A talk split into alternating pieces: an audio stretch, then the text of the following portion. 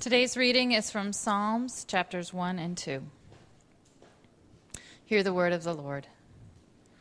Blessed is the man who walks not in the counsel of the wicked, nor stands in the way of sinners, nor sits in the seat of scoffers.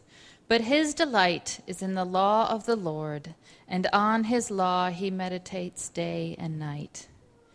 He is like a tree planted by streams of water that yields its fruit in its season, and its leaf does not wither. In all that he does, he prospers. The wicked are not so, but are like chaff that the wind drives away. Therefore, the wicked will not stand in the judgment, nor sinners in the congregation of the righteous.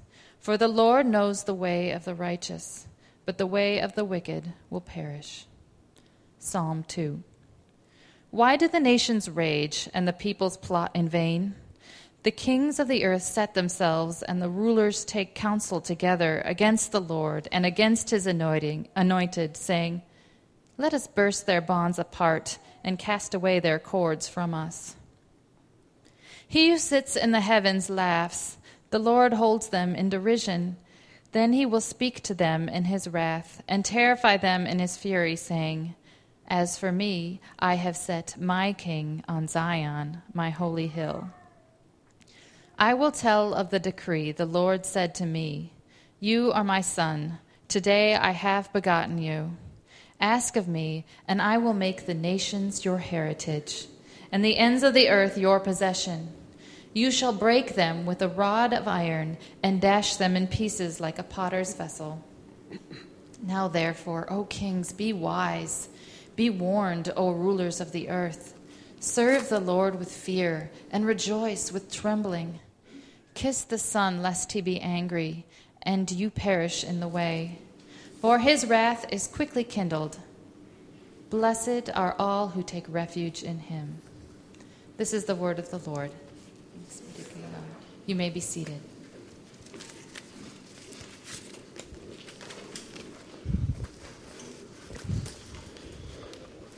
Well, good morning, everyone. It's great to see you all here this morning. My name is Mike. I'm a pastor on staff here at Christ Community. And just right off the bat, I got to say something. I am so excited for this new series we're starting today. I have been counting down the minutes until we get to dive into this new series. Now, I realize as a pastor, that's a lot like saying I have a favorite child. And you're not supposed to do that, but whatever. I can't help it. I'm just really excited about what we're diving into today because it's about something that we all do. We either do this at times when we're angry because something is unfair or when we're sad because something has broken our hearts. We do this at times when we are overwhelmed by beauty like a sunset, and at times when we are lost in indecision. Some of us do this every single day or maybe before a meal. Some of us haven't done this in years, but at one time or another, we all pray. At one time or another, we all pray. We are very fascinated with this topic as a society, actually, and one of the members of our teaching team went on to Amazon.com to see if uh, he could prove this. And so he typed in the word prayer in Amazon.com. And what he got back, what he got back was 115,000 titles for his perusal. 115,000 just by typing the word prayer into Amazon. And to give you a little context, that's only a few less titles than the word diet got back. We are fascinated with this topic of prayer.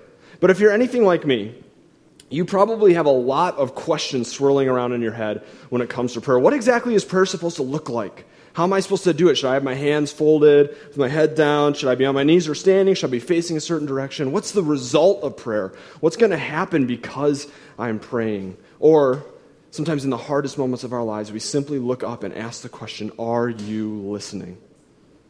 Are you listening to whoever might be out there? And that's what we've titled our series Are You Listening? Now, I have wrestled with these questions about prayer for a long time. I grew up in a Christian home, and so I always knew that prayer was supposed to be a part of my life, but I never knew anything more than that. It's like changing the oil in my car. I know it's supposed to happen all the time, but I have no idea how to actually do it. I'm as likely to actually take the whole engine out as I am to change the oil if I were to try. I mean, I just have no clarity around what prayer is supposed to look like. And I think there's like kind of three categories of prayer that happen often, at least in my own life. Sometimes prayer can be like Google Maps. It's like, um, Siri, I have no idea where I am, but I know I'm not supposed to be here. Get me out. Or it could be like maybe paying dues at a gym. Because let's face it, who wants to go to the gym? But what will it say about us if we cancel our membership? Or praying can be like wishing upon a star. And it makes no difference who you are, but anything your heart desires will come to you. Really, this last category is the one that describes my prayer life going up. It was all about requests. I would come before the Lord and I'd pray over my circumstances, my family's circumstances, my church's circumstances, and so on and so forth. And if I said it just right, and if I had just the right amount of faith, those circumstances would go exactly how I wanted them to go. But as my prayer life ebbed and flowed over the years, I found myself constantly stepping back and saying, Is this, is this really what prayer is? Is it just me coming with my grocery list to God and hoping upon hope that I get it all? Prayer is confusing.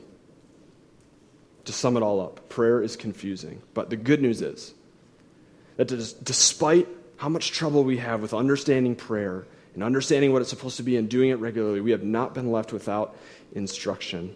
In fact, this book called Psalms, which we're going to be spending some time in over the next few weeks, is the largest compilation of prayers we have in our faith history.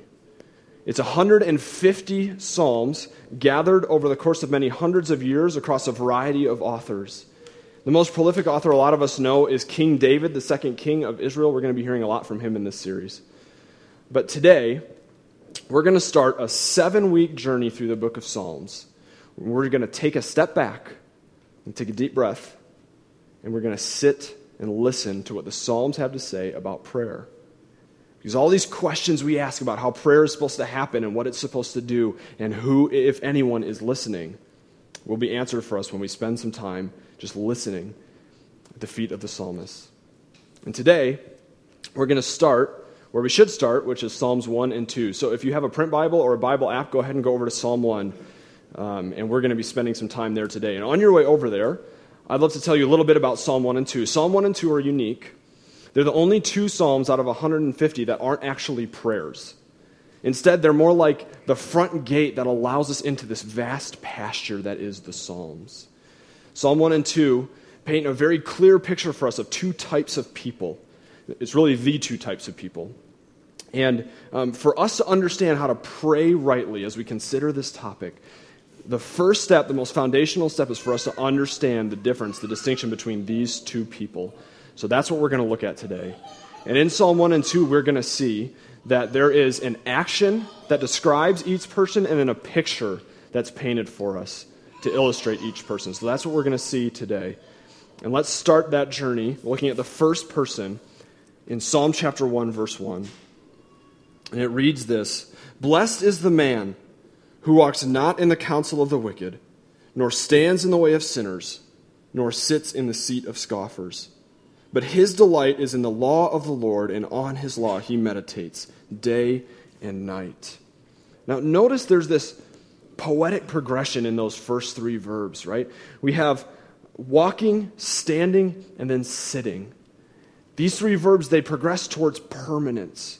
The blessed person knows that sin is enticing, that even to walk by sin, so to speak, puts this person in danger of having their heart grabbed and pulled in. You see, walking soon enough will become lingering, and then before you know it, you've got a reserved seat at the table. But none of these three actions are what defines the blessed person. Instead, in verse 2, the action that defines the blessed person is meditation on the law of the Lord. It's meditation. And that can sound really weird to us. Because the tradition I grew up in, the Christian tradition I grew up in, the word meditation was synonymous for devil worship. And that's actually not a joke. So, what's happening here? Is, the, is this person sitting, this blessed person sitting with their legs crossed in a dark room with incense burning for hours a day? Well, that's a cultural picture we have, but to understand what's happening in this text, we need to understand what this word meditate means way back when it was first written. It's a very illustrative word.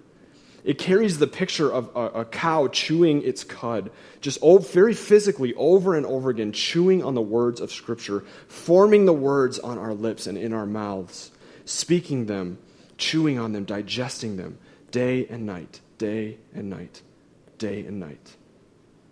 Now, in our 140 character limit, 30 second soundbite culture, our approach to Scripture tends to be a much more hasty thing. It's really more about can I find 10 minutes in the morning to read the open here passage and check it off the list for the day?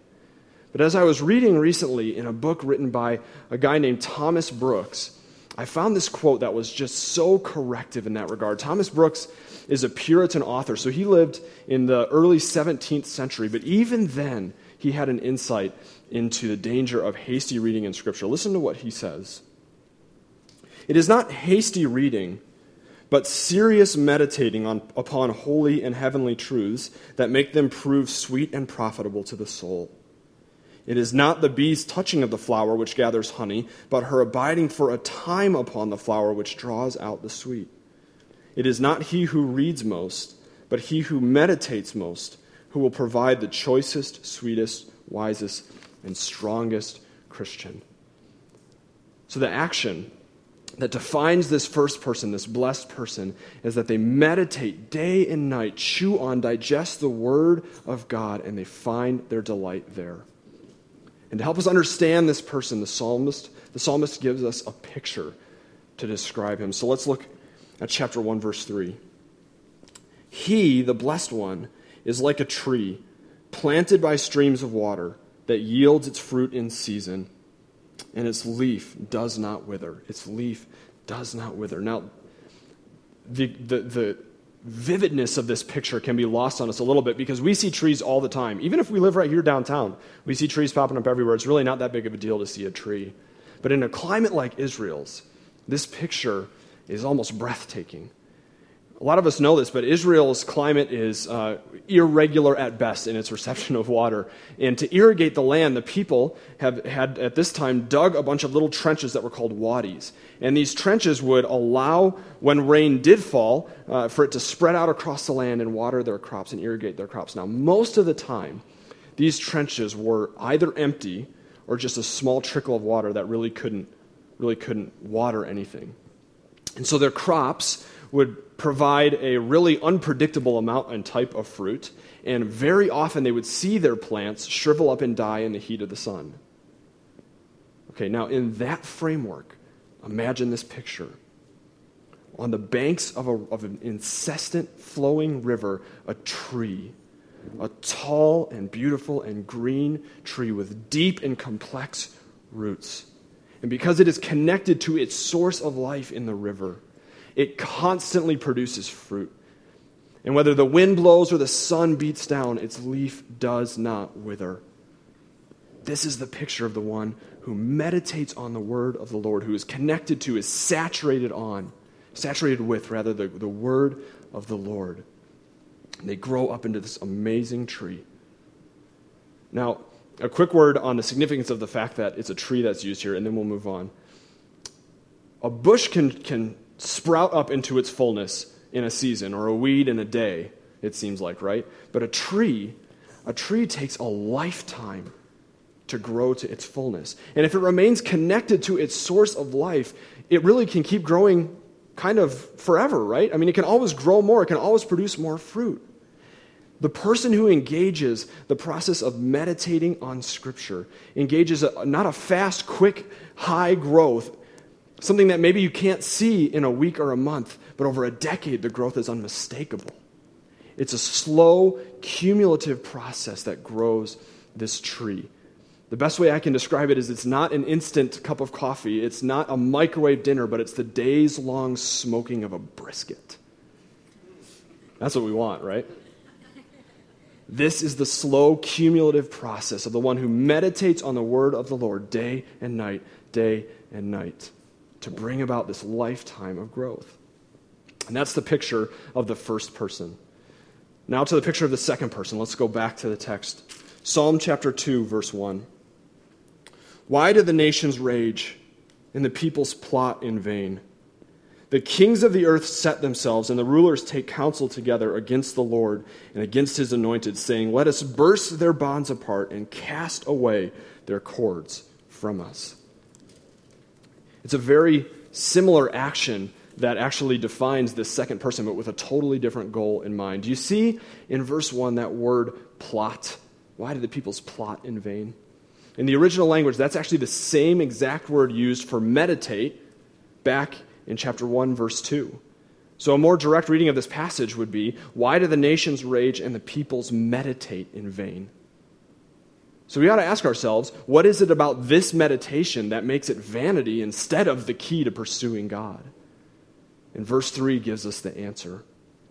You see, it's not, it's not meditating on the, the law of the Lord, the word of the Lord, to find delight, but to throw it off, to be rid of it, to burst the cords, as the text says.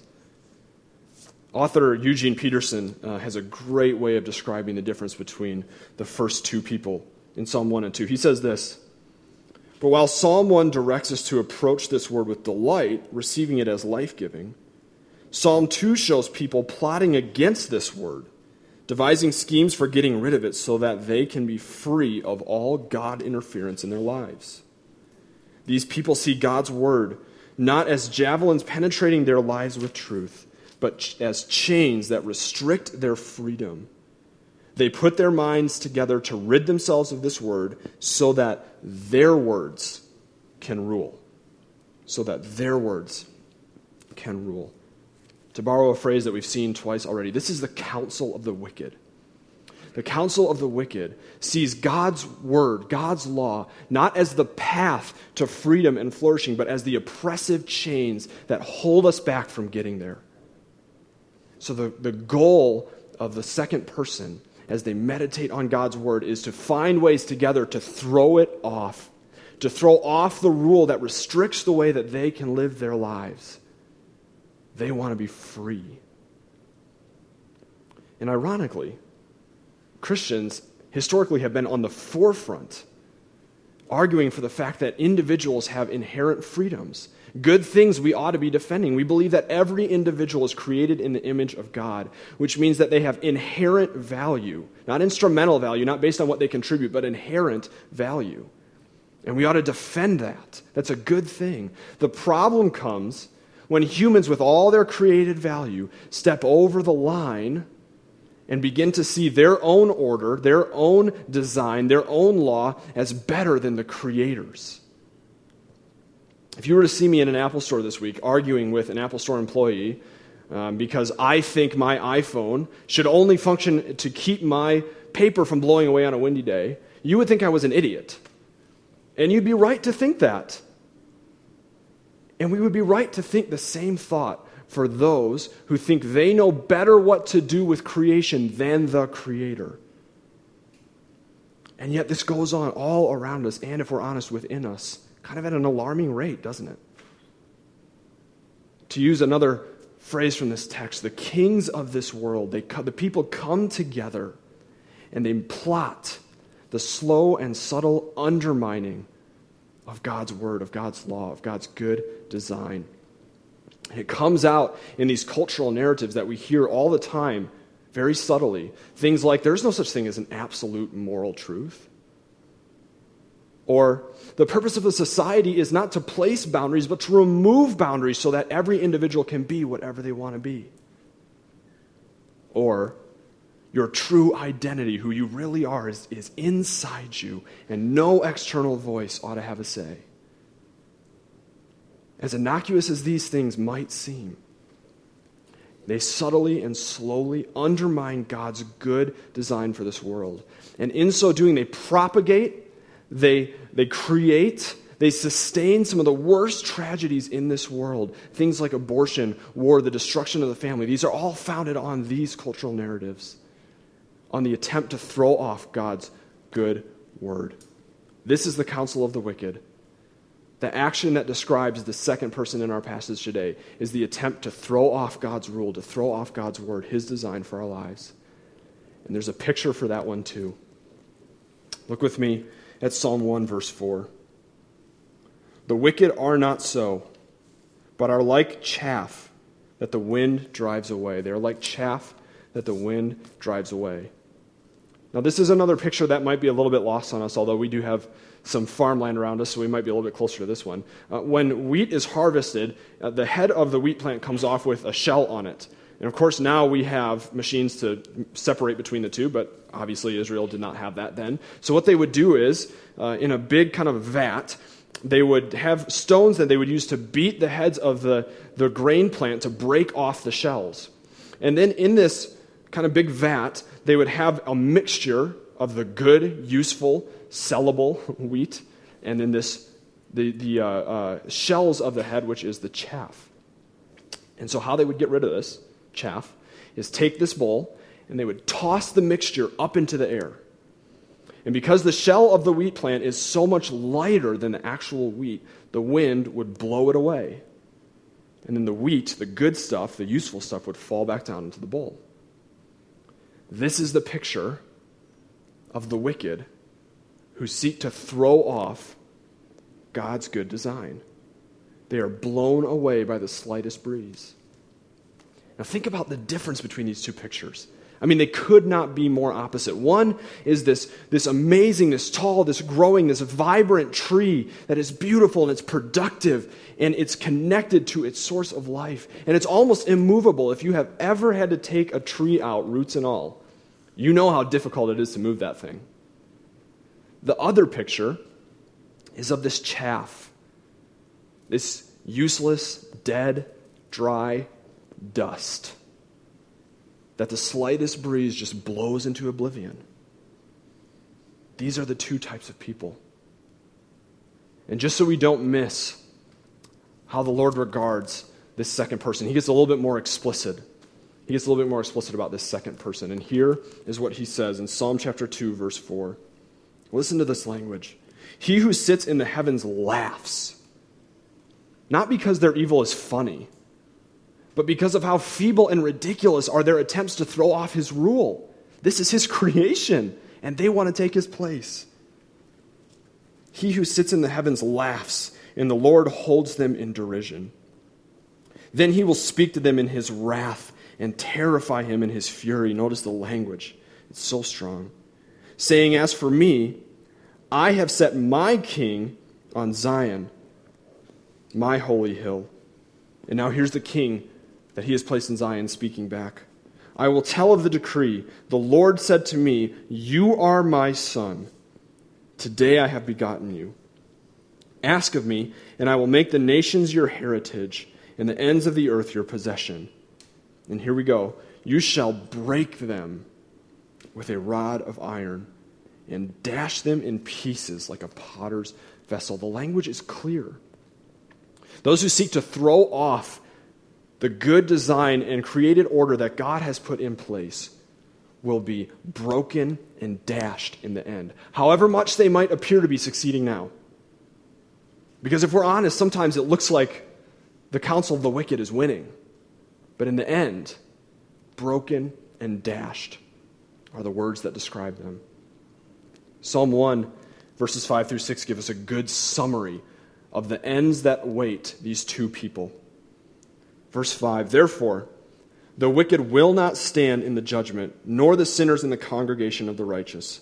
For the Lord knows the way of the righteous, but the way of the wicked will perish. The Lord knows the one who, because he or she has meditated on the word of the Lord day and night and found delight in the God they have met there, this person is known by God. And this person will stand in the judgment because the, the roots go deep and they're connected to their water of life. But the other, the one whose attempt is to throw off God's rule in their lives, this one will perish in the end. So, given the fact that these two ends await these two types of people, chapters 1 and 2 close with a warning, starting in, verse, in chapter 2, verse 10. Now, therefore, O kings, be wise. Be warned, O rulers of the earth. Here it is Serve the Lord with fear and rejoice with trembling. Kiss the Son, lest he be angry and you perish in the way, for his wrath is quickly kindled. And then listen to this Blessed are all who take refuge in him. Blessed are all who take refuge in him. Here's the warning Serve Jesus, who is the king God has placed on his holy hill. Turn away from the vain meditation on how to throw off God's design, God's rule, God's authority, and serve Jesus. In him you will be able to stand in the judgment. But those who resist him, those who will not submit to his rule, but insist on, impl- on placing themselves in the seat of the ruler, in the end they will perish. That's the message of Psalm 1 and 2. So, what does that have to do with prayer? Did we just trick you guys into listening to a message all about judgment? Yes, yes, we did. No, I'm just kidding. We didn't do that at all. Look, Psalm 1 and 2. Psalm 1 and 2 tell us a very important truth. Before we can ever get to the how or the what of prayer, we need to take a step back and we need to understand what Psalm 1 and 2 tell us, which is this what you listen to determines what you say. What you listen to determines what you say. If we are going to learn how to pray, to do prayer rightly, before we even get to what we say, we have to consider what we listen to, because what we listen to determines what we say. And we know this kind of on a broad level. How do infants learn how to say their first words? Isn't it by hearing those words spoken over and over and over again? And then when that cute little innocent mouth utters a certain type of word, what do the parents say? Where did he learn that? Where did she learn that? They didn't make up that word on their own, they heard it. Because what you listen to determines what you say. And that's not just true for infants learning how to speak, but it's true for us spiritually who are young and learning how to speak in prayer. What we listen to determines what we say. So the question follows what will you listen to? What will you listen to? What will be the thing that you will hear that will teach you how to pray? Or to put it in the language of Psalm 1 and 2, what will you meditate on? What will be the thing you will allow to saturate your mind and form you? Will it be the word of the Lord and all of the delight that it offers? Or will it be the counsel of the wicked? The attempt to put yourself in God's place and rule in your own life? Now, we can be really quick to answer that question, but let's just think about it for a second. Am I saying that we can never go like watch an episode of The Office or listen to music that isn't explicitly Christian ever again? No, of course I'm not saying that. What I am saying is that we need to consider over the course of a month or a year what is the primary thing we saturate our minds with? What are we constantly thinking about? Where are we constantly going for input into our minds? What will we allow our minds to meditate on? Because there is a great lie in our time. And it goes something like this We are simply a victim of or a product of the feelings we have inside of us or the thoughts we have inside of our heads. The reality is, the greatest freedom we have been endowed with that can never be taken away from us is the freedom to choose what we will allow or prevent our minds to meditate on. Let me say that again. The greatest freedom we have been given that can never be taken away from us is the freedom to choose what we will allow or prevent our minds to meditate on. So, what will you allow or prevent your mind to meditate on? What will you listen to? Because what you listen to determines what you say. And I'm going to get real practical for a second, and then we'll wrap this thing up. Let's say you've listened to Psalm 1 and 2 and all of this, and you've decided, I want to be the first person. I want to be marked by meditation on the word of the Lord so as to find delight in it. I want to be the tree. So, what's the way forward? Well, as we go forward in this series, next week we're going to look at Psalm chapter 3. Now, don't worry, we're not going to go through every single one of the 150 Psalms. We're just going to hit the highlights. But Psalm 3 is the next one up that we're going to go to next week. Psalm 3 shows us more about the posture of the person who prays well. And so, let me offer you this challenge. If meditating on the word of the Lord is what you want to define you, then this week, I want to encourage you every day, seven days, find time to read and think about, meditate on, and reread and digest Psalm 3. It Could be 10 minutes, could be 30 minutes, could be whatever. But just in a place where you don't have other things competing for your attention, you don't have other voices speaking to you, you're not yourself speaking, just, just sit and listen and read. Just, just meditate on the word of the Lord. In a couple weeks, we're going to give you some more concrete handles on what a time of meditation could look like. But for now, just listen. Just be watered by that which brings us life. That's my challenge for you. And let me close with this. The more that we meditate on the law of the Lord, honestly meditate on the law of the Lord, the more we realize that we fall woefully short. And the more we meditate, the more we realize just how far short we have fallen. We realize that as the winds of circumstance and the, and the heat of the sun bear down on us, we are far too easily blown around to consider ourselves trees. But take heart, because God has planted his king in Zion. And the nations raged against him, and the peoples plotted against him, and the kings came together against him, and he died on that hill. And do you know what he was saying when he died? Psalm 22 My God, my God, why have you forsaken me? He dies quoting the Psalms. He dies saying what he has lived his life listening to. He dies in prayer. And because he came alive again, and because his death has worked forgiveness for our sins, because he lived the perfect life that can be attributed to us, he has become the tree of life for all. He is the only one who can stand in the judgment. But if you will, as Psalm 2 warns, serve him. If you will turn from the vain meditation on how to institute your own rule, your own words in your lives, and follow him, you too can stand in the judgment. On his merit, not on yours. Jesus is the tree planted along streams of living water. Will you turn and follow him? Because when you do, and only when you do, you can begin to pray. Now, in the, in the vein of letting the Psalms inform our prayer, I'd like to close this, the sermon today by praying Psalm 1 and 2 over us. So let's go now to the Lord in prayer.